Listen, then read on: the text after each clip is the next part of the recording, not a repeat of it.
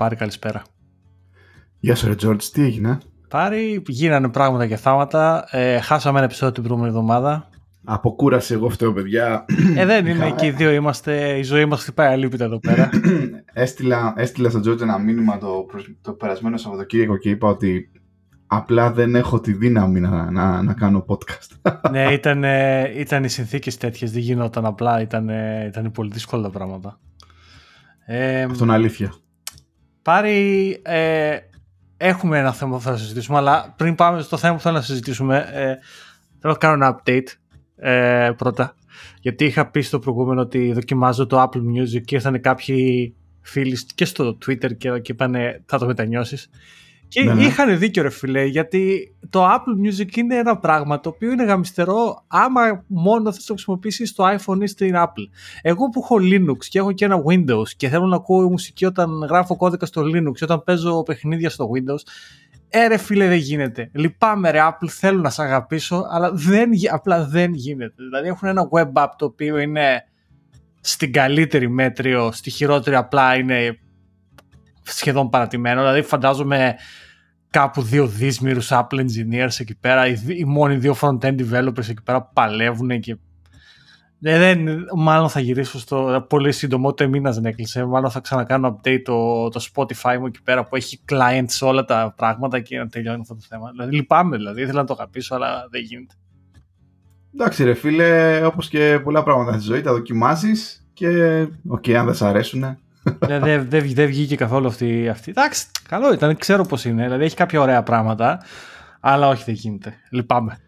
Μιας και είπες για τα, για τα διάφορα μηχανήματά σου, να πω ότι επιτέλους έστησα αυτό το, το μαντζάρο, μαντζαρόπισο. Μαντζαρόπισο. Ε, ε, αγόρασα ένα Nook, Intel Nook. Λοιπόν, νομίζω ότι γενικότερα, καλά, είπα ότι θέλω, θέλω σιγά σιγά να βάζω το, το Linux, να προσπαθήσω να βάζω το Linux στην καθημερινή μου ζωή. Δηλαδή να προσπαθήσω να, να, να, το χρησιμοποιώ σαν να ήταν το κανονικό μηχάνημα.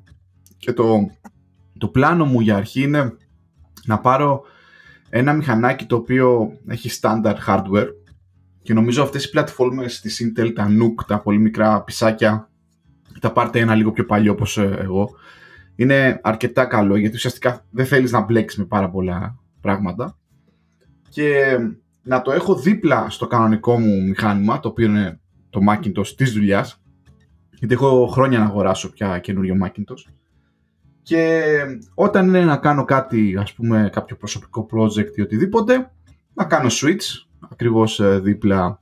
Την τελευταία εβδομάδα λοιπόν τσούκου τσούκου προσπαθώ έτσι μετά το πέρας της δουλειάς, μπαίνω λίγο, να στήσω πραγματάκια και όπως είπες και εσύ πολύ ε, ευχαριστημένος για την ώρα γιατί δεν έχω βρει κάποια roadblocks. Δηλαδή, α, βρήκα και client επίσημο για το Spotify.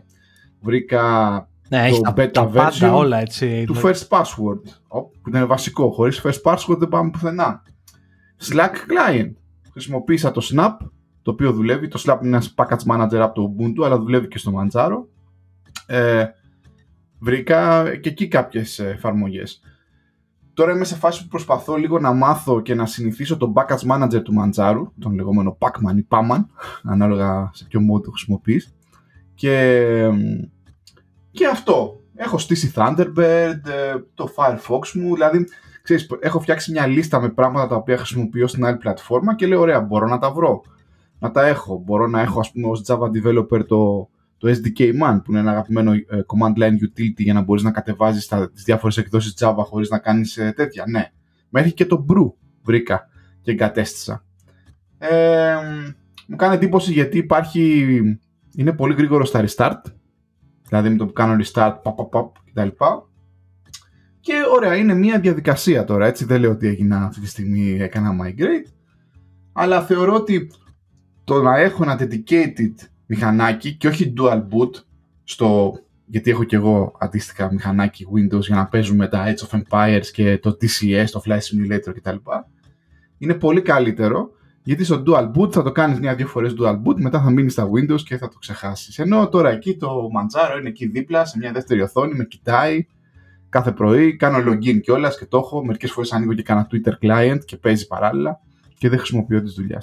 Αυτά έτσι μια μικρή, ε, ένα μικρό deviation που λένε και εδώ οι Άγγλοι ε, για την τέτοια. Εγώ να πω επίσης ότι μαζί με το Snap, που και εγώ το χρησιμοποιώ στο δικό μου το, το Manjaro, ε, χρησιμοποιώ και ένα άλλο που λέγεται Flatpak. Ε, το οποίο είναι πολύ παρόμοιο το Snap βασικά. Για, για κάποιο λόγο τα μισά τα έχω κάνει εγκατάσταση το Flatpak και τα άλλα μισά τα έχω κάνει εγκατάσταση από το Snap για κάποιο περίεργο λόγο. Ε, το Snap επειδή είναι πιο Ubuntu και κατά συνέπεια λίγο πιο GNOME ας πούμε centric ε, κάποιες φορές μου βγάζει κάτι ζητηματάκια ε, τα οποία για κάποιο λόγο δεν τα είχαμε το Flatpak. Γιατί να πω ότι το default του Manjaro είναι KDE οπότε whatever that means. Εμένα μου αρέσει ας πούμε και το KDE και το GNOME. Αυτή τη στιγμή χρησιμοποιώ KDE και το έχω κάνει και customize ας πούμε και μοιάζει πιο πολύ σαν στο Mac, ας πούμε, την μπάρα κάτω. Είναι πολύ, πολύ, πολύ customizable και είναι εύκολο γενικά να το χρησιμοποιήσει. Και μέχρι και είχα κάνει την εγκατάσταση πρόσφατα το, το World of Warcraft που παίζω καμιά φορά στο Manjaro και είχε γίνει εγκατάσταση κομπλέ.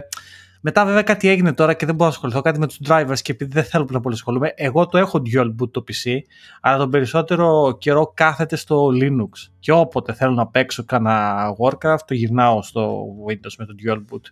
Αν και αυτή η ιδέα με το Nook δεν είναι καθόλου κακή ιδέα εδώ που τα λέμε, αλλά τέλος πάντων. Θα το δοκιμάσω και αυτό. Ε, ε, μιας και έλεγες για, τους, ε, για, τα, για το user interface, για το GUI, εγώ αυτή τη στιγμή είμαι στο XFC.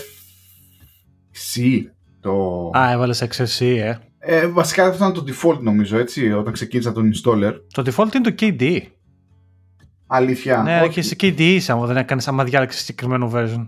Όχι, όχι, δεν είμαι KD σίγουρα, γιατί έχω χρησιμοποιήσει και KD πολύ παλιά σε άλλες ε, προσπάθειες να κάνω adopt το Linux. Οπότε ξέρεις, ήθελα να σε ρωτήσω κιόλας και offline ε, σε τι να το γυρίσω, σε GNOME ή σε. Δηλαδή, διαβάζω τώρα τελευταία και διάφορα accounts και κάποια threads στο Twitter για το Manjaro και κάποιοι είναι πάρα πολύ ενθουσιασμένοι για την τελευταία έκδοση του GNOME, την 4. Αλλά παλιότερα, όταν είχα ξανακάνει τέτοιες προσπάθειες με το Linux, θυμάμαι με το SUSE Linux τότε, το είχα αγοράσει. Ε, έβρισκα το KD πολύ πιο έτσι ολοκληρωμένο και sane σαν, ε, σαν προσπάθεια. Τώρα δεν ξέρω σε τι κατάσταση είναι, οπότε λες ε, να, να κάνω switch σε KD.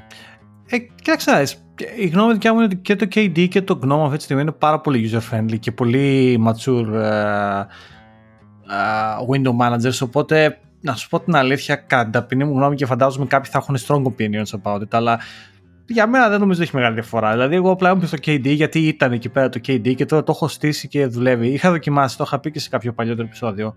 Κάποια άλλα πιο tile Windows Managers είναι διάφορα tile, αλλά είναι πολύ keyboard based και να σου πω την αλήθεια, δεν έχω καμία διάθεση να ασχολούμαι τώρα. Δηλαδή, το προσπάθησα αρκετό καιρό και ήμουν σε φάση, you know what, άστο.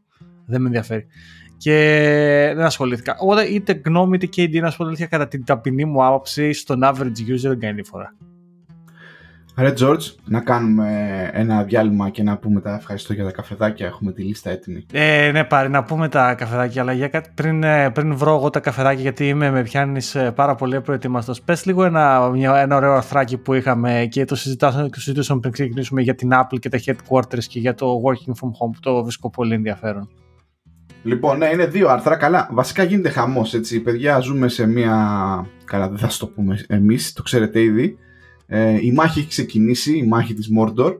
Ε, οι δυνάμεις που θέλουν το work from home ε, ε, έτσι έχουν μπει σε μια φάση αμυντική, ίσως και επιθετική. Λοιπόν, έχουμε δύο αρθράκια τώρα, έτσι χαρακτηριστικά. Ένα από το Bloomberg. Employees are quitting instead of giving up working from home. Ωραίοι. Ωραίοι. Ε, είναι λίγο, είναι, είναι κακό να πρέπει να, να, να μπεις σε αυτό το mode, αλλά δείχνει ας πούμε την τάση την τάση πολλών ανθρώπων, όχι όλων.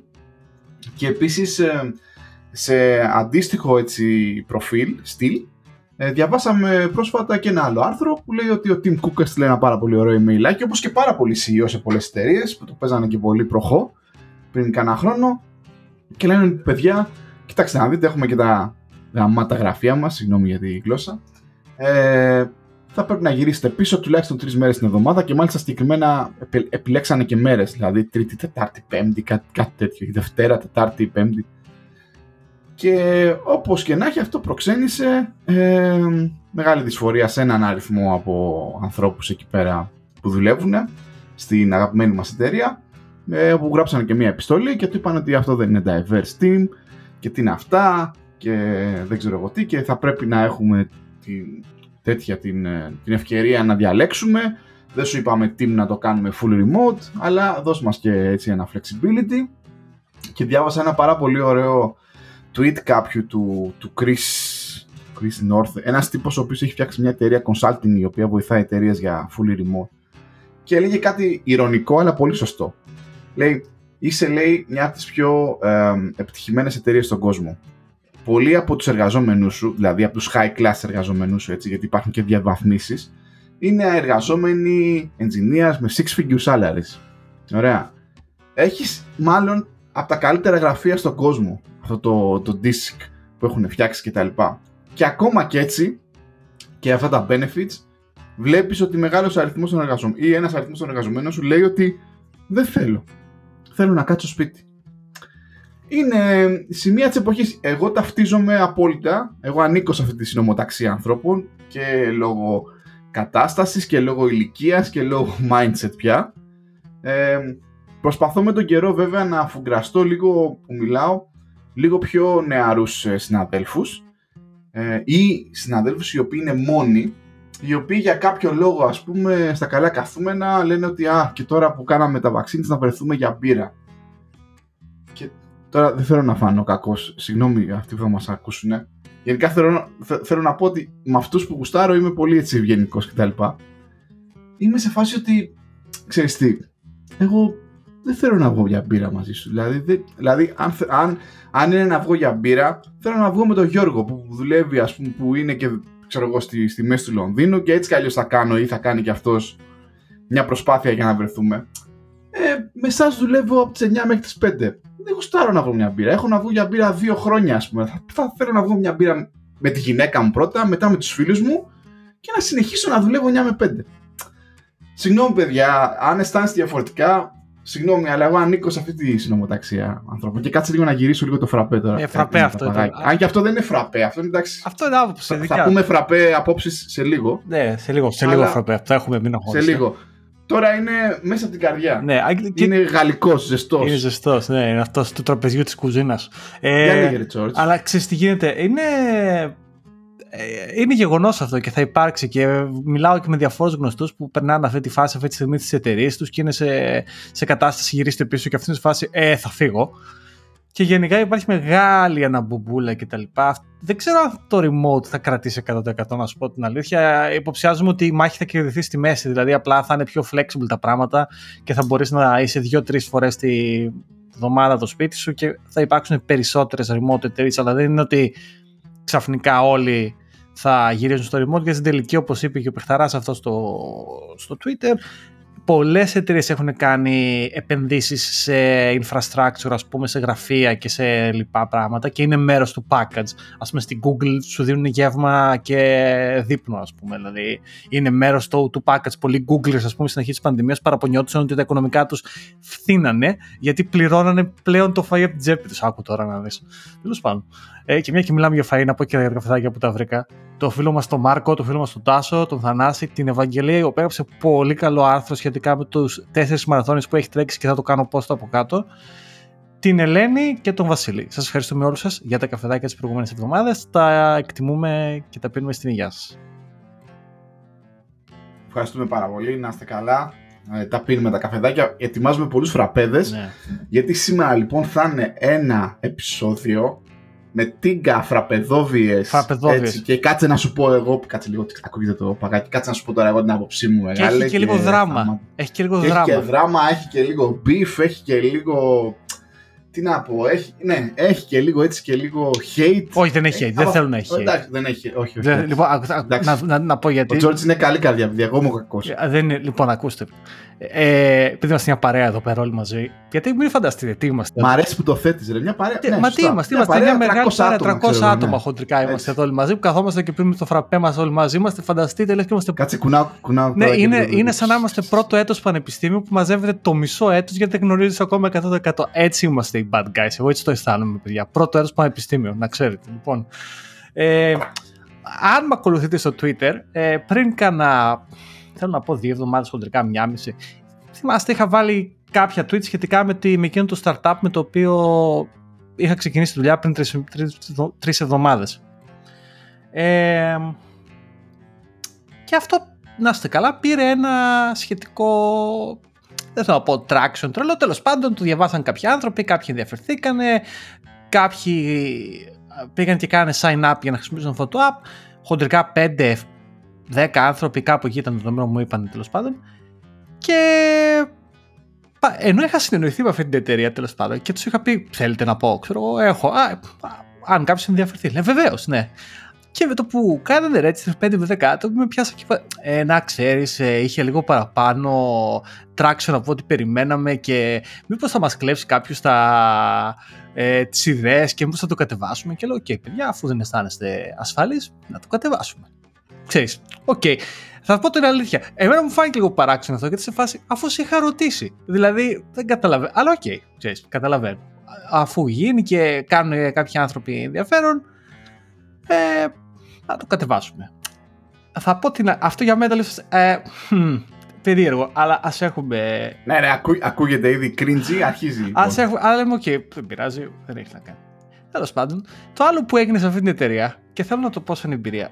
Όταν κάνεις join μια εταιρεία, ό,τι βαθμό εμπειρία και να έχεις, είτε δουλεύεις 5 χρόνια, είτε δουλεύεις 10, είτε 20, είτε 2, περιμένεις ότι θα έχεις, ξέρω εγώ, κάποιον να σε βοηθήσει, να σου δείξει πώς λειτουργεί η φάση, πώς συνεργάζεται. Τέλος πάντων, κάποιο onboarding ρε παιδάκι μου, κάτι, κάπως να σου πει φίλε, εδώ είναι ο κώδικας, εδώ είναι το wiki, έτσι το τρέχουμε, έτσι κάνουμε τα reviews, δεν ξέρω, παιδί μου, κάτι πράγματα να σου δείξω. Ιδανικά να κάνεις ένα pair program με κάποιον άνθρωπο ή να, σε, να σου δώσω συνεχεία ένα task το οποίο ξέρεις, να είναι έτσι manageable, να έχεις ένα early easy win κτλ. Ξέρεις, νομίζω ότι αυτά είναι βασικά, νομίζω ότι αυτά είναι η standard. Εγώ θα πω το εξής, παιδιά. Αυτή η εταιρεία είναι fully remote και μου δώσανε ένα laptop, μία σελίδα wiki που έλεγε πώς να κάνεις setup το πρόγραμμα και ένα task ταυτόχρονα. Και τα τρία. Το laptop, τη wiki και το task. Και το deadline για as soon as possible. Πρώτη μέρα. Λέω, OK, okay, εντάξει, έτσι είναι η startup. Μάλλον 7 άτομα. Θέλω να θυμόσαστε ό,τι νούμερα τα λέω, πρέπει να τα θυμόσαστε. 7 άτομα η startup, έτσι. Και ξεκινάω, παίρνω το laptop, το στήνω, ακολουθώ το wiki μέχρι να το στήσω αυτό πέρασε, όλη, πέρασε σχεδόν. Τι, πέρασε όλη η πρώτη μέρα. Εντάξει, δηλαδή δεν, μέχρι να στήσει, να βάλει προγράμματα, να, να, να κάνει compile, κωδικούς, να σου δώσουν access στο, στο GitHub κτλ. Πέρασε, πέρασε σχεδόν όλη μέρα. OK, okay, λέω, εντάξει, μία μέρα, παιδάκι μου. Αλλά ήμουν ευχαριστημένος. Λέω, πρώτη μέρα τρέχει. Ξεκινάω τη δεύτερη μέρα και λέω και να ξεκινήσω να βλέπω το task. Θέλω να πενθυμίσω στους ε, ακροατές ότι εγώ ο Γιώργος βγάζω το ψωμί μου ως front-end developer. Δηλαδή όταν πας και με ρωτήσεις τι δουλειά κάνεις επάγγελμα. Θα σου πω, είμαι senior front-end developer. Γιατί είμαι senior, δεν υπάρχει κάποιος. Απλά το κάνω αυτό το πράγμα σχεδόν 12 χρόνια. Ε, αυτός ήταν ο τίτλος μου. Δεν αισθάνομαι ότι έχω κάποιο ιδιαίτερο superiority σε σχέση με κάποιον που έχει δύο χρόνια. Υπάρχουν, υπάρχουν άνθρωποι με δύο χρόνια που να έχουν πιο πολύ εμπειρία σε κάποια πράγματα από μένα και it's fine. Απλά αυτός είναι ο τίτλος μου. Και γι' αυτό με προσλάβαν ως senior front-end developer. Παίρνω το task και βλέπω αυτό το task έχει ουσιαστικά ας πούμε χοντρά χοντρά τέσσερα βήματα. Πρώτο βήμα ε, database migration. Δεύτερο βήμα, SQL query για να βάλεις κάτι στη βάση. Τρίτο βήμα, backend API που να γράφεις στη βάση. Και τέταρτο βήμα και το πιο ασήμαντο, έχει ένα front-end κομμάτι, τέλος πάντων, ένα μπανεράκι κάπου τέλος πάντων. Θα πω την αλήθεια. Αυτό με ξένησε λίγο. Δεν είναι ότι δεν μπορώ, αλλά ρε φίλε, είναι σαν να, σαν να, σαν να πήρες στο σπίτι σου να φώναξες υδραυλικό και αν του πεις, Ε, φίλε, είναι χαλασμένο ο ηλεκτρικός διακόπτης. Εντάξει, φίλε, πιάνουν τα χέρια του, μάλλον θα σου το φτιάξει, αλλά δεν είναι ηλεκτρολόγος. Κατάλαβες τι γίνεται, που είναι το πρόβλημα. Τέλος πάντων, αυτό το task, όπως καταλαβαίνετε, πήρε, δεν, πήρε δύο, δεν πήρε μία μέρα, δεν πήρε δύο μέρες, πήρε, παιδί μου, λίγο παραπάνω. Και, και προφανώς γίνανε πράγματα που δεν ήταν optimal, γιατί δεν ήταν στο expertise μου. Εντάξει, OK. Okay. Γίνανε πάλι τα πράγματα. Ε, και πήρε αυτό. Ε, να πήρε μια εβδομάδα από το ξεκίνησα. Είμαστε στη μια εβδομάδα. Οπότε σε αυτή τη μια εβδομάδα έχω κάνει onboarding μόνος μου χωρίς βοήθεια. Έχω κάνει ένα task το οποίο ήταν τελείως εκτός του comfort zone και γίνεται ένα review. Σε αυτό το review προφανώς πάρει, δεν ξέρω πάρει, πριν συνεχίσω. Εσύ όταν σου στέλνει code review, τι περιμένεις από αυτό το code review; George, εγώ ε, τώρα παίρνω ένα πολύ μεγάλο φραπέ, έτσι. Θέλω, θέλω, θέλω να κάνουμε focus. Όταν, για θα τα πούμε, θα φτάσουμε στο σημείο, θέλω να στο, σου στέλνει ένας συνάδελφος ένα code review. Τι περιμένεις στο code review; Ρε φίλε, ξέρεις, κρατιέμαι εσωτερικά, γιατί εγώ θέλω να πω να πάνε να γαμηθούν τα code reviews, αλλά θα ακουστεί πολύ λάθος, το ξέρω ας πούμε. Τι περιμένω σε ένα code review; Περιμένω, να σου πω εγώ τι περιμένω, έτσι. Περιμένω more or less ο τίτλος του ticket και ο κώδικας που θα δω σε γενικές γραμμές να συνάδουν, να είναι, ξέρεις, να είναι σχετικά. Ωραία.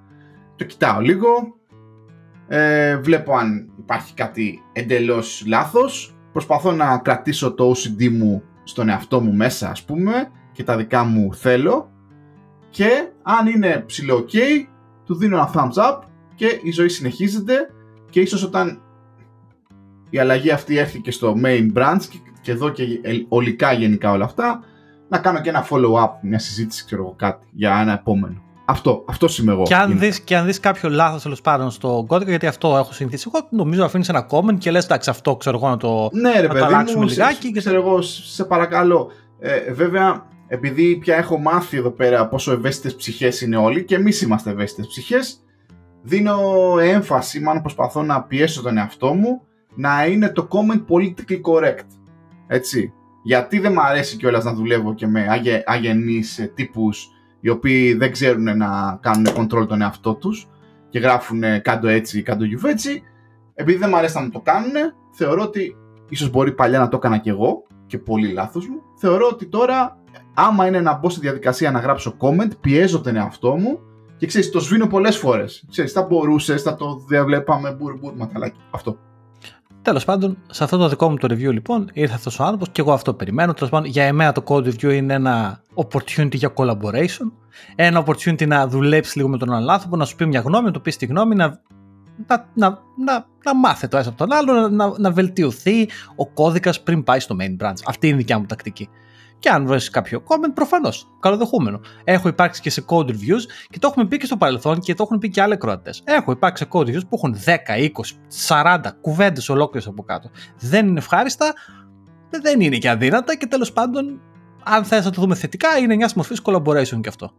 Συζητάς και κάνεις collaboration και ειδικά όταν μιλάμε για μια full remote δουλειά, έτσι. Δεν υπάρχουν πολλά περιθώρια. Τέλος πάντων, γίνεται το code review που λες πάρεις αυτό το πράγμα, αφήνουν 5-10 comments εκεί από κάτω. Εντάξει, προφανώς υπήρχαν κάποια Node.js πράγματα τα οποία δεν τα ήξερα. OK, okay, whatever.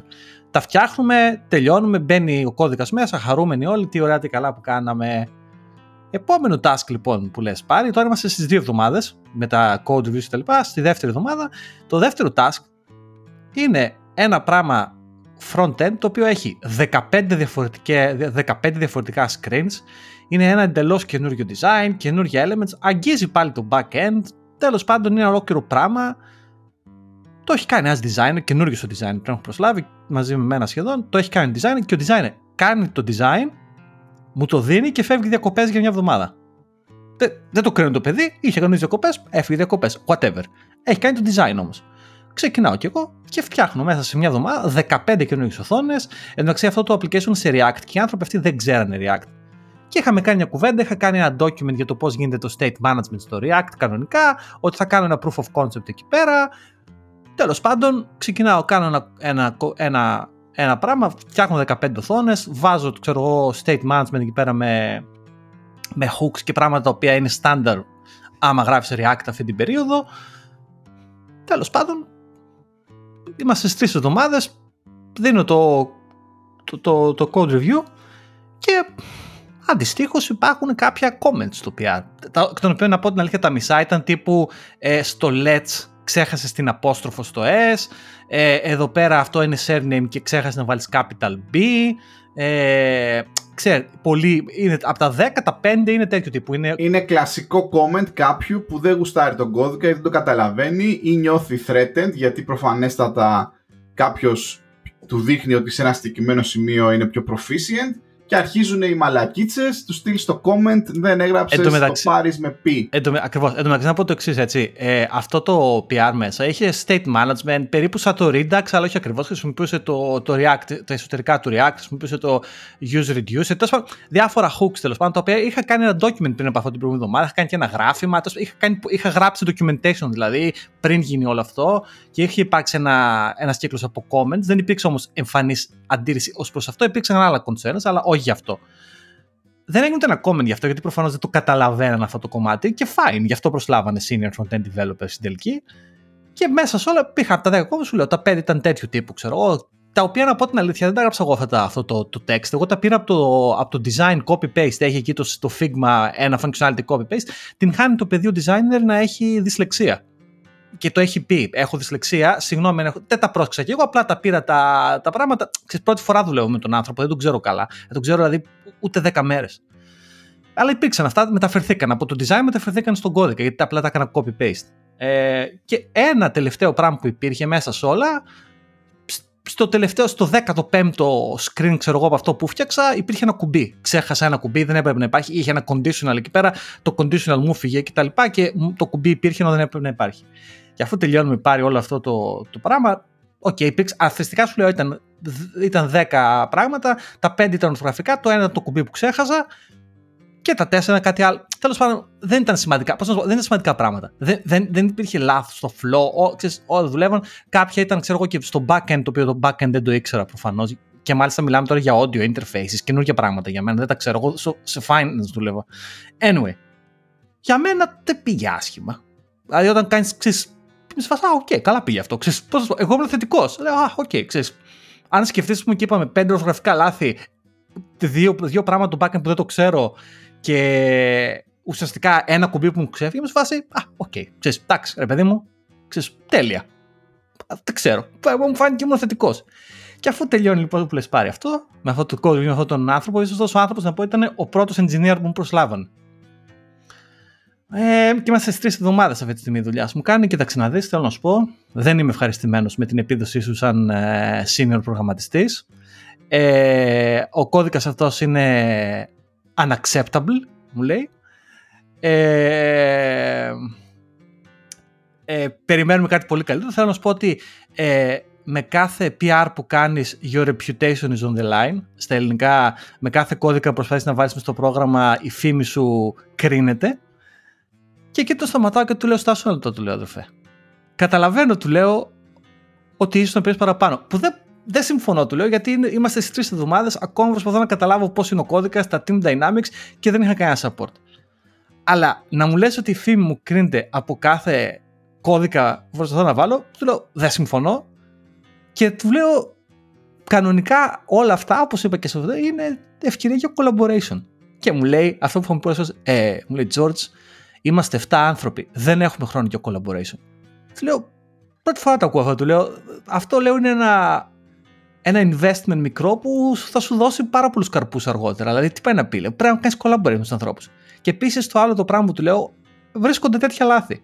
OK, okay, αυτοματοποίησε τη διαδικασία της διόρθωσης των λαθών γράφοντας tests. Να πω ότι αυτός ο κώδικας δεν έχει ούτε ένα τεστ, γιατί ο CTO της εταιρείας διαφωνεί με τα τεστ και τα θεωρεί waste of time. Στα σοβαρά τώρα, αυτό όχι αστεία που τα λέμε καμιά φορά μεταξύ μας. Στα σοβαρά δεν θεωρεί τα τεστ σαν waste of time.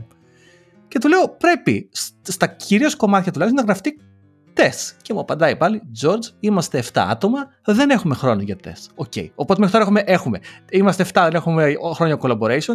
Είμαστε 7, δεν έχουμε χρόνο για τεστ. Του λέω, πώς περιμένεις, λέω, να γίνει onboarding. Λέω, πρέπει να δουλεύω και στη τελική του λέω, εγώ μου αρέσει να. I like to, to bring people in. Δηλαδή αυτό που του είπα, μου αρέσει π.χ. γιατί έλεγε ότι στο design κάποια πράγματα, ξέρω εγώ, δεν μου αρέσουν. Και θέλω ένα άλλαγμα. Ε, του λέω να μιλήσουμε με τον designer. Μου λέει, George, είμαστε 7 άτομα. Δεν έχουμε χρόνο να μιλήσουμε με τον designer. Αν δεν σα αρέσει κάτι, πρέπει να το αλλάξεις. Ρε μεγάλε, στάσου ένα λεπτό. Είμαστε 7 άτομα, δεν μπορούμε να τεστ. Είμαστε 7 άτομα, δεν μπορούμε να κάνουμε collaborate. Είμαστε 7 άτομα, δεν μπορούμε να ρωτήσουμε τον designer που φτιάξε το design και περιμένεις εγώ να μιλήσω στα νύχια μου να το αλλάξω.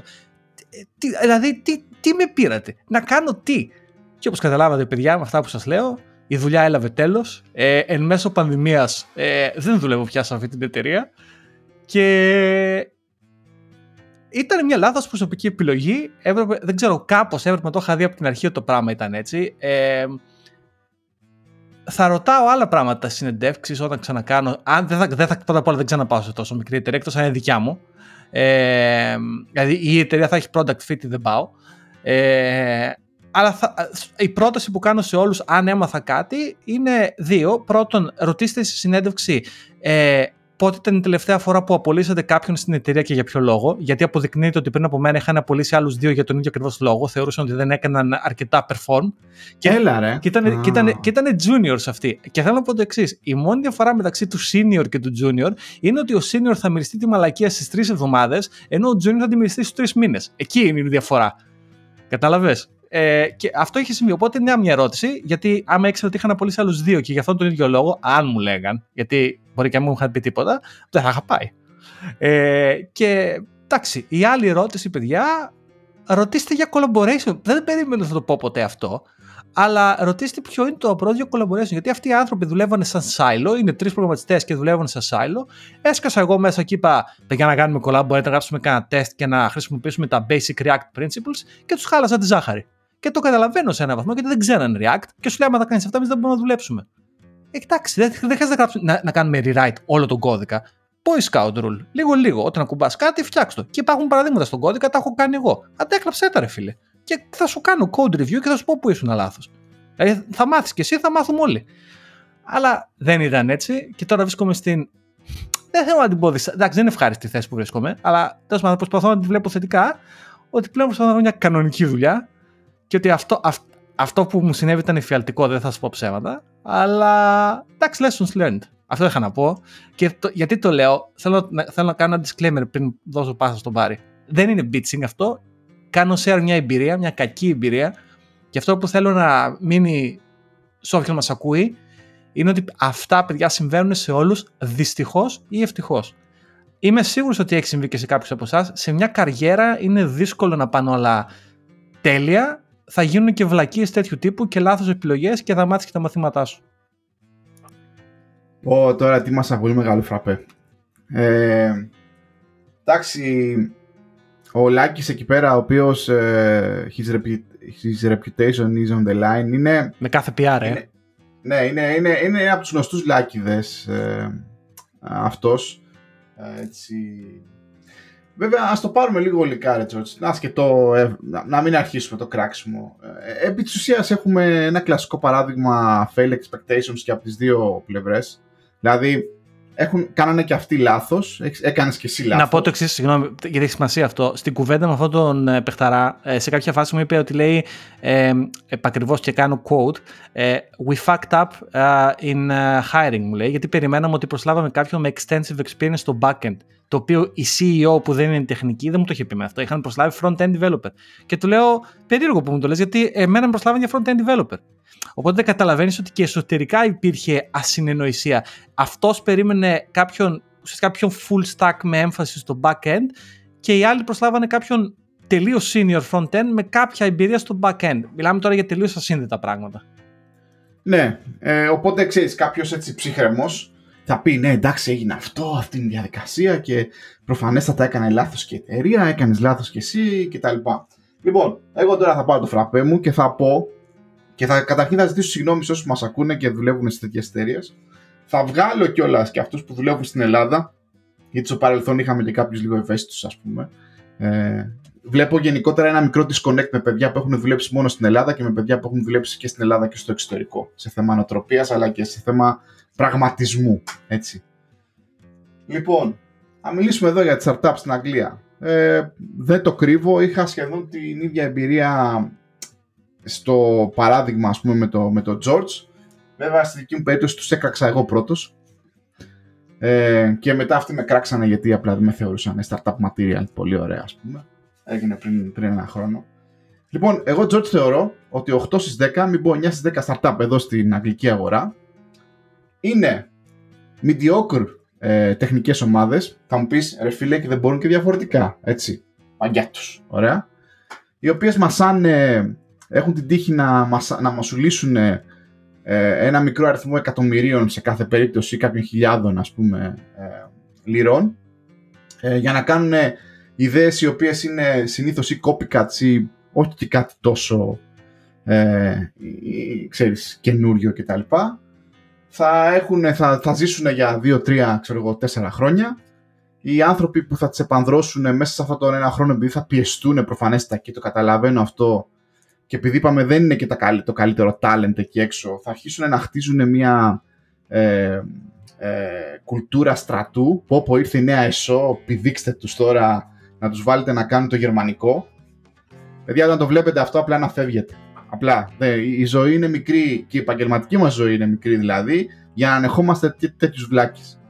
Λοιπόν, και το χειρότερο τελικά σημείο, και το είπες πολύ καλά και το έχουμε πει και το έχω πει και εγώ, είναι οι startup αυτά, αυτές των, που ξεκινάνε 4, 5, 6, 7 άτομα και θέλουν να κάνουν hire, ωραία, είναι το χειρότερο σημείο για ανθρώπους σαν και εμάς, για να το πω γενικά, ε, που έχουν κάποια εμπειρία, που έχουν απόψεις, που ξέρουν τι θέλουν, που ξέρουν κτλ.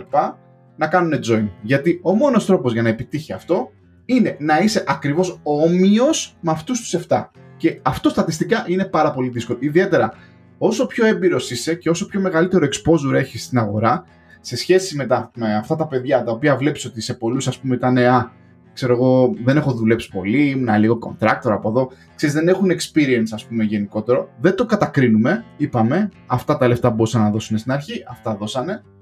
Αλλά αυτό που κάνουν fail να καταλάβουν αυτές οι εταιρείες είναι ότι, παιδιά, όταν θέλετε να κάνετε grow και όταν θέλετε να φέρετε, ας πούμε, experience talent μέσα στο, στην, στην, στην εταιρεία σας, έχετε δύο δρόμους. Ωραία.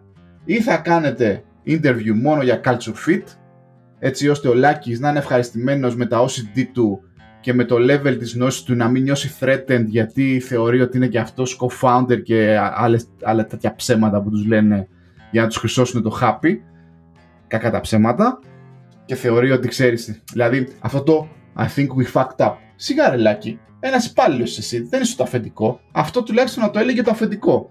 Γενικότερα αυτό το we και το I μερικές φορές στι εταιρείες, ακόμα και σε μεγάλες εταιρείες, εμένα με, με, με, με νευριάζει, όπως και με τους μάνατζερ. Έφτιαξα εγώ, έκανα αυτό, η ομάδα μου, κάνω hire εγώ. Ω παρελάκι, η εταιρεία κάνει, η ομάδα φτιάχνει. Είσαι κι εσύ ένας contributor όπως όλοι μας ας πούμε. Δεν είσαι I, αλλά ούτε εκείνη η δικιά σου εταιρεία, ας πούμε. Δεν κάνεις represent, ας πούμε, είτε την εταιρεία των 7 ατόμων, είτε την εταιρεία των 7.000 ατόμων. Και μόνο λες πάει έτσι. Και νομίζω ότι εγώ και εσύ ηλικιακά ε, mentality wise είμαστε, κάνουμε λάθος. Τώρα, κράξαμε λοιπόν τη μία πλευρά, να κράξουμε και τους εαυτούς μας. Έχω κάνει και εγώ το ίδιο λάθος με σένα, George. Στο τέλος της διαδικασίας είπα ότι, κοίτα να δεις, άμα είναι να ξαναπλέξω με τέτοιους μετασχόλησους μαλάκες, καλύτερα να το κάνω με τους φίλους μου, τουλάχιστον να βριζόμαστε, αλλά στο τέλος θα βγούμε και για μπύρα, γιατί με τους φίλους μου θέλω να βγω για μπύρα μετά τη δουλειά, με τον οποιοδήποτε άλλον με OCD όχι. Και νομίζω ότι είναι ένα φαινόμενο, απλά μάλλον περνάμε μια φάση στην καριέρα μας, όταν έχεις ξέρω εγώ 10-20 χρόνια εμπειρίας, έχεις κουραστεί λίγο με συγκεκριμένα περιβάλλοντα, πιστεύεις ότι το να πας σε startup θα σου δώσει αυτή την ανάσα, αυτή την ευελιξία την οποία δεν είχε στους μεγάλους οργανισμούς. Ε, παιδιά, να σου πω κάτι. Φραπεδόβια τώρα άποψη, έτσι. Δεν θα πω τη λέξη, αλλά 8-10 φορές δεν ισχύει αυτό. Αυτά. Αυτό, αυτό, είναι, αυτό είναι μεγάλη, μεγάλη αλήθεια. Νομίζω ότι θα έχεις ε, περιθώρια. Δεν είναι, γιατί είναι πραγματικά, αν ταιριάζεις 100% με τους ε, παιχταράδες οι οποίοι είναι εκεί ήδη και κάνουν τη δουλειά ήδη κτλ. Αν δηλαδή είστε ακριβώς οι ίδιοι άνθρωποι, τότε δεν ξέρω, μπορεί και να περάσει καλά. Αλλά επειδή όπως είπε και ο Πάρης, δεν, δεν, δεν είναι πιθανότητες το μέρος σου να ταιριάξει 100% με 7 άλλους τυχαίουρες, ε, δεν θα κάτσεις το πράγμα. Και θα είναι και χειρότερο βασικά, γιατί στη μεγάλη εταιρεία μπορείς να πεις: OK, ο τύπος αυτός είναι ψυχανόμαλος, α τον αποφύγουμε και θα τον αποφύγεις. Αλλά όταν είναι 7 άτομα, των οποίων οι 3 μόνο είναι προγραμματιστές, ε, δεν τον αποφύγει τον ψυχανόμαλο. Πρέπει να τον κάθε μέρα. Ναι, αυτό ακριβώς. Και είπαμε να μιλήσουμε λίγο για τη δική μας ευθύνη. Είναι ουτοπικό αυτό που ζητάμε. Έχουμε δουλέψει σε μεγάλες εταιρείες, έχουμε φάει τα εταιρικά politics και τα τρώμε. Μας αρέσει η δουλειά μας ακόμα. Αυτό είναι και κακό. Και λέμε πω πω ρε φίλε, έλεγα εγώ, έλεγα θυμάμαι. Ρε, ρε γαμώτο, να φύγω από αυτά τα politics και με τους manager κτλ. Να πάω κάπου να είμαστε 10 άτομα και να γράφουμε κώδικα. Ε, δεν υπάρχει αυτό ρε πάρει. Δεν υπάρχει. Γιατί στα 10 άτομα υπάρχουν πολύ πιο strong opinions και δυστυχώς στατιστικά τα strong opinions αυτά προέρχονται κατά πάσα πιθανότητα από άτομα με λιγότερες τεχνικές ικανότητες από ότι εσύ. Εξαιτίας εμπειρίας συνήθως. Έτσι. Υπάρχουν και τα unicorn startups, τα οποία τελικά είναι και αυτά τα οποία πετυχαίνουν, έτσι. Ε, τα οποία θα έχουν πραγματικά special talent εκεί πέρα. Αλλά αυτό το βλέπεις. Ε, Εντάξει, νομίζω υπάρχει, είναι... Υπάρχει και μέση λύση που μερικά από αυτά τελικά ξέρω εγώ, συνεχίζουν και γίνονται μικρομεσαίες εταιρείες ή οτιδήποτε. Αυτό που προσπαθώ να θίξω, μάλλον αυτό που θέλουμε να μεταλαμπαδεύσουμε, δεν είναι να κράξουμε γενικά τη startup. Αν και ε, είπαμε δεν θα, δεν θα καλύψω τις ελληνικές εταιρείες γιατί ε, υπάρχουν πολλοί ευαίσθητοι που μας ακούνε. Δεν τις ξέρω κιόλας. Εγώ έχω δουλέψει μια, σε μια ελληνική startup πριν από 15 χρόνια, με τότε που δεν υπήρχαν startup στην Ελλάδα. Ε, αλλά εδώ πέρα αυτό που γίνεται είναι λίγο τσίρκο γενικότερα και είναι λίγο, είναι λίγο δύσκολη εμπειρία για ανθρώπους σαν και εμάς που πιστεύουμε ότι τεχνικά οι startup θα μας, ε, θα μας καλύψουν τα κενά που δεν μας καλύπτουν οι μεγάλες εταιρείες τις οποίες δουλεύουμε τώρα. Και κοιτάξτε, κοιτάξτε, στη δικιά μου την περίπτωση το πράγμα ήταν ότι δεν είχα δουλέψει ποτέ σε μια τέτοια εταιρεία τέτοιου βεληνικού. Μπορεί να ήμουν άτυχος, μπορεί να είναι καλά και να ήμουν εγώ άτυχος, αλλά επειδή ήσουν και εσύ άτυχος με το ίδιο ακριβώς πράγμα, σε φάση δεν μπορεί δύο άνθρωποι να είμαστε άτυχοι ταυτόχρονα. Αν και είμαστε παρόμοιοι χαρακτήρες, οπότε εγώ δεν θα κάνω discount το δικό μου μερίδιο της ευθύνης. Προφανώς εκεί πέρα, δηλαδή κάποιος θα μπορούσε να πει ναι, ρε George, αλλά όταν ο άλλος σου μίλησε κατά αυτόν τον τρόπο και σου είπε αυτά τα πράγματα, θα μπορούσε να πεις ναι, OK, okay, ξέρω εγώ, θα προσπαθήσω να βελτιωθώ. Αλλά ρε παιδιά, τι να βελτιωθείς, είναι κάποια fundamental πράγματα. Δηλαδή, όταν ο άλλος σου λέει δεν έχουμε χρόνο για collaboration, δεν έχουμε χρόνο να γράψουμε ούτε ένα test. Και γενικά αυτά τα basic React principle που μας είπες, ε, δεν τα ξέρουμε και δεν θέλουμε να τα μάθουμε και δεν έχουμε χρόνο. Και γενικά, επειδή δεν έχουμε χρόνο, θέλουμε απλά να στείλουμε τον ίδιο τρόπο. Ε, δεν με χρειάζεστε. Και εγώ δυστυχώ μετά δεν έχω χρόνο ούτε στην καριέρα που είμαι, ούτε στη φάση της ζωής μου που είμαι, να κάθομαι να κάνω. Δηλαδή, είχαν, να πω το εξής για τους προγραμματιστές υποθέσεω. Είχαν ένα αρχείο με 3.000 γραμμές κώδικα, στο οποίο είπα να το σπάσουμε σε domain διάφορα μικρότερα αρχεία και μου είπαν, Όχι, δεν είναι καλή ιδέα. Γιατί θα δημιουργηθούν, λέει, bugs. Ναι, προφανώς. Γιατί αν είχες tests, δεν θα υπήρχε αυτό το πρόβλημα. Θα παίρνεις και τα τεστ μαζί. Τέλος πάντων. Απλά θέλω να πω ότι και εγώ δεν έχω χρόνο και ήταν αμοιβαίο αυτό. Δεν τέργαζε και τις δύο πλευρές. Fine. Απλά. Άκου να σου πω. Εγώ, σε όλα αυτά που είπες μέχρι τώρα, δηλαδή τις ε, τεχνικές ε, διαφωνίες και ότι α, εγώ δεν θέλω να γράφω τεστ, εγώ δεν, ε, εμένα μου αρέσει να γράφω 5.000 γραμμές κώδικα λες και ζω στο 1990 να πούμε ή δεν ξέρω εγώ τι ε, στη δεκαετία του 90, αρχές 2000 και γράφουμε ξέρω εγώ σεντόνια, javascript και τα λοιπά. Εγώ σε ένα σημείο όλα αυτά θα, θα μπορούσα να δω τον εαυτό μου σε μια χαλαρή κατάσταση να τα δέχομαι αυτό που με εξοργίζει Γιώργο εμένα και είμαι σε φάση εντάξει αν σου φεύγω για καλή τύχη είναι ο τρόπος που μιλάνε. Ε, ε, εγώ εκεί είμαι ευαίσθητος. Δηλαδή θα, θα γελάσω με κάποιον που θα πει α, καθόλου τεστ, ξέρω εγώ, να γράφουμε ένα εκατομμύριο γραμμές σε ένα file, αν δεν θέλουμε να κάνουμε το ένα θα κάνουμε το άλλο, αλλά θα μπορούσα potential να το δεχτώ. Αλλά από τη στιγμή που θα ανοίξεις το ματάκι σου και θα αρχίσεις να μου λες με στόμφο και we fucked up και από εδώ και από εκεί και ξέρω εγώ, ξέρεις, αυτό το, το mentality είναι, είναι αυτό που με εξοργίζει. Γιατί τεχνική, τεχνική, τεχνική βλακεία υπάρχει. Μπορεί κατά καιρούς και εμείς να έχουμε γίνει ε, κήρυκες αυτής της τεχνικής βλακείας σε άλλους. Ήμασταν σε ομάδες, έχετε κάποιο καινούριο, όπως είναι εγώ στην ομάδα μου τώρα, και μου λέει, ας πούμε, γιατί να μην κάνουμε αυτό. Και του λέω, παιχταρά μου, τώρα θα κάνουμε κάτι απλό και μετά θα το κάνουμε λίγο πιο advanced. Μπορεί να τον. Ε, ξέρω εγώ, να τον αποθάρρυνα λίγο εκείνη τη στιγμή. OK, okay. αλλά μπορεί να ζήσει. OK, okay, μου λέει μεγάλε, συνεχίζουμε. Το θέμα είναι να, να, να, να, να αρχίσεις και να λες, άκου να σου πω εγώ τώρα, παιχταρά μου, γιατί εγώ μια εταιρεία, ε, εσύ δεν είσαι κανένας και όλα αυτά. Εμένα αυτά με εξοργίζουν παραπάνω από τα τεχνικά. Εμένα αυτό που μου φάνηκε γιατί όπως λες, αυτά τα πράγματα και μπορείς να δεις μια λογική του να πεις: OK, θες έτσι, ρε φίλε, whatever. Εντάξει, δεν, δηλαδή δεν έφυγε ούτε για 3.000 αρχαία, ούτε για το. ούτε και ότι δεν υπήρχε τεστ, ούτε και ότι δεν θέλανε React στην τελική. Ξέρεις, OK, whatever. Όταν μεγάλωνε η εταιρεία, λίγο-λίγο θα τα έκανα έτσι κι αλλιώς. Δηλαδή δεν χρειάζεται να πάρω και την άδειά τους, να σου πω την αλήθεια. Δεν είναι εκεί. Η αλήθεια είναι ότι αυτό που εμένα με ενόχλησε πολύ είναι πρώτα απ' όλα το δεν έχουμε χρόνο για collaboration. Που για μένα, πώς να σου πω, αυτό είναι δεν δε, δε, δε, μπορώ, δεν μπορώ να το, δεν μπορώ να το φανταστώ. Δεν μπορώ να δουλέψω εγώ χωρίς collaboration, παιδάκι μου. Πώς να σου πω, okay, μπορεί να είμαι προβληματικός. Δεν, δεν μπορώ να το φανταστώ πώς δουλεύει αυτό. Ένα. Και δεύτερον, ο τρόπος με τον οποίο μου μίλησε ο τύπος στις τρεις εβδομάδες. Εγώ δεν, έχω, δεν, δεν μπορώ να φανταστώ. Δηλαδή, τι πάει να πει ότι ο άλλος είναι senior. Δηλαδή, τι περιμένεις ο senior να κάνει στις τρεις εβδομάδες. Απλά είναι ότι έχουν δυσθεώρητα expectations από εσένα, τα οποία δεν θα τα εκπληρώσεις ποτέ των ποτών και να είσαι ένα περιβάλλον οι οποίοι περιμένουν πράγματα από σένα τα οποία δεν είναι εφικτά γιατί προφανώς οικονομικά δεν μπορούσαν να, να κάνουν meet τα, αυτά που τους είπες τέλος πάντων, σφάλμα τους, έπρεπε να το είχαν πει αρχή ή δεν ξέρω για ποιο λόγο, whatever.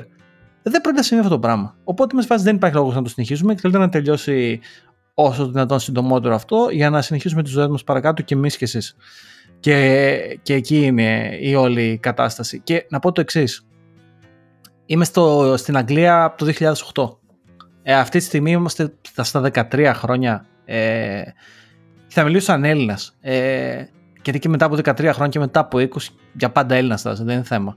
Ε, έχουμε με τους Άγγλους ένα πάρα πολύ μεγάλο πρόβλημα και με ένα πολύ μεγάλη διαφορά. Εμείς τα συναισθήματά μας, γενικά οι περισσότεροι λαοί, οι νότιοι, τα συναισθήματά μας θα τα δείξουμε.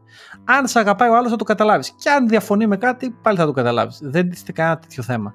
Το θέμα είναι ότι οι Άγγλοι είναι emotionally constipated. Έχουν συναισθηματική δυσκολιότητα.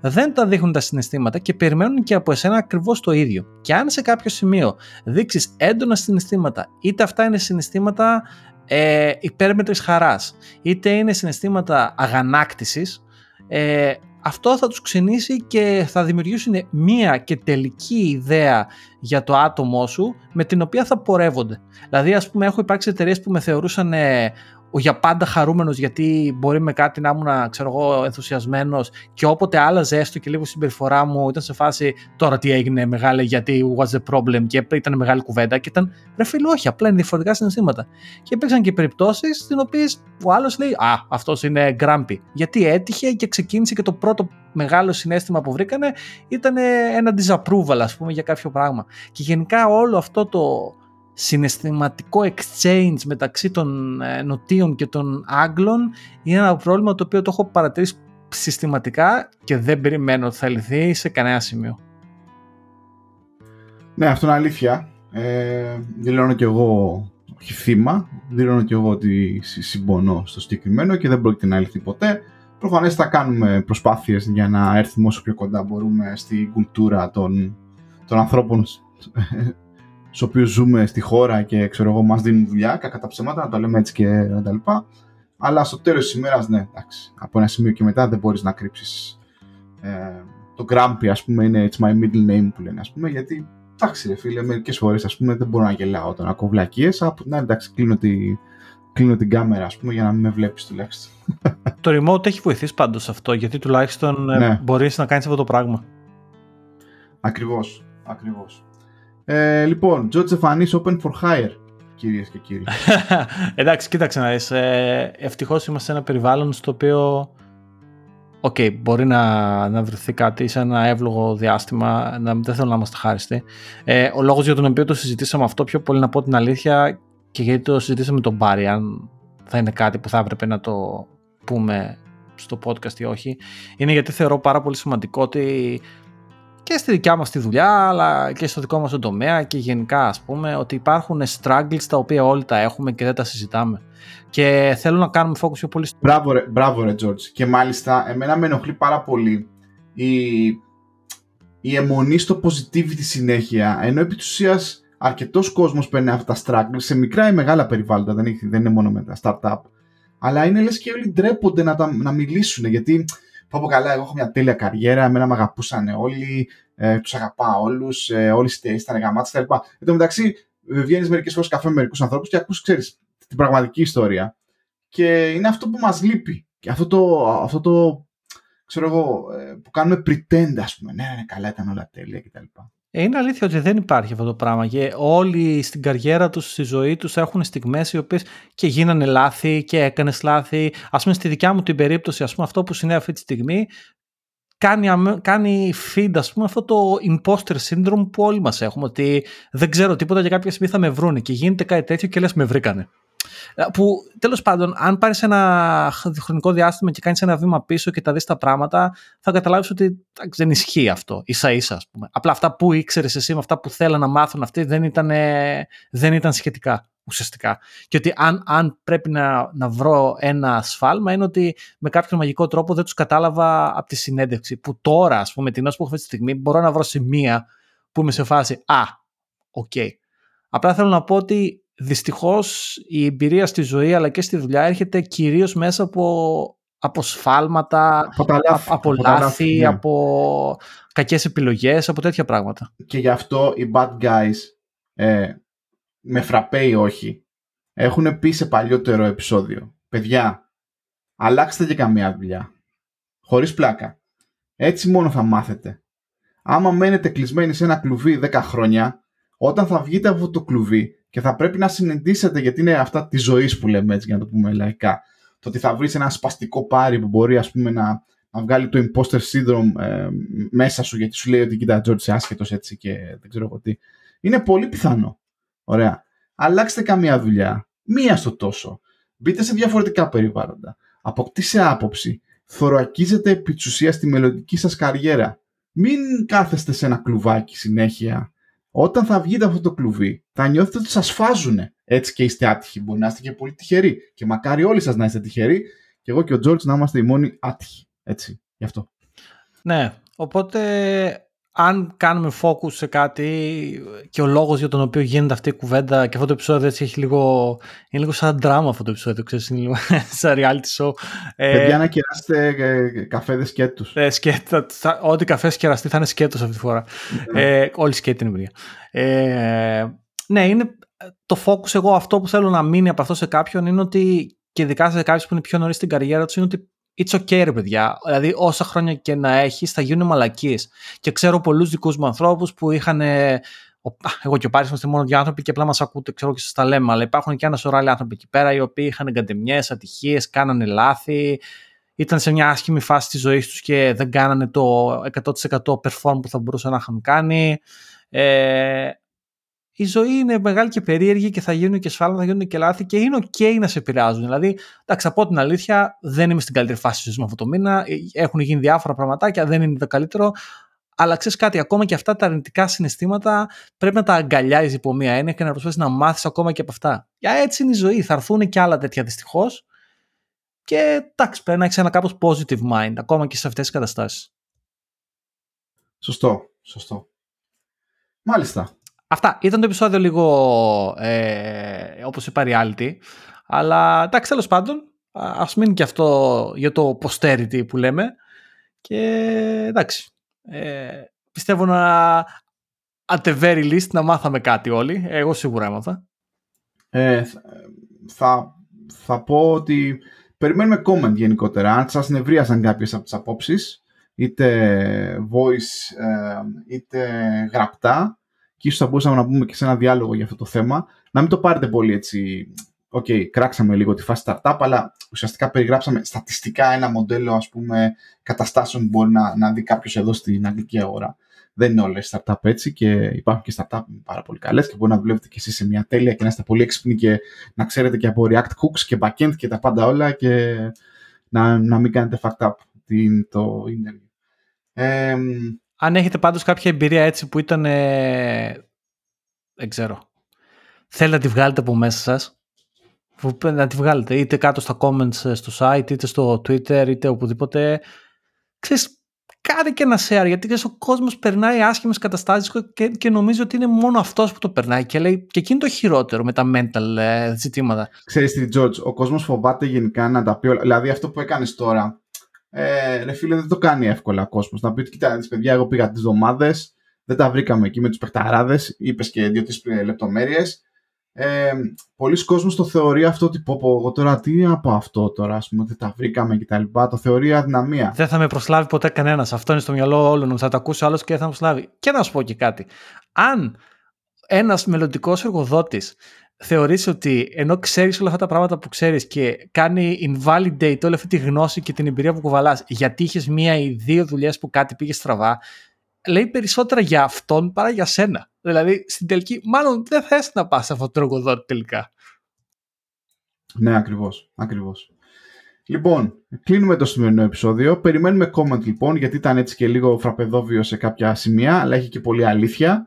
Ε, και νομίζω θα επανέλθουμε το επόμενο, στο επόμενο επεισόδιο με guest μετά από καιρό. Επιτέλους, στο επόμενο επεισόδιο θα έχουμε guest, γιατί είπαμε, εντάξει, η ζωή τα φέρνει και λίγο βγήκαμε εκτός προγράμματος, αλλά θα έχουμε φανταστικό guest στο επόμενο. Ε, πιο έτσι, δεν θα αποκαλύψω, αλλά έχουμε καλό guest. Τεχνικό, τεχνικό. τεχνικό, είναι τεχνικό το επόμενο, ναι. Ε, αυτά, λοιπόν, ευχαριστούμε μας ακούσατε. Ε, εγώ θα πω ότι δεν ήταν το πιο ευχάριστο επεισόδιο που έχουμε βγάλει αυτό, αλλά χρειάζονται για αυτά. Στη ζωή είναι όλα.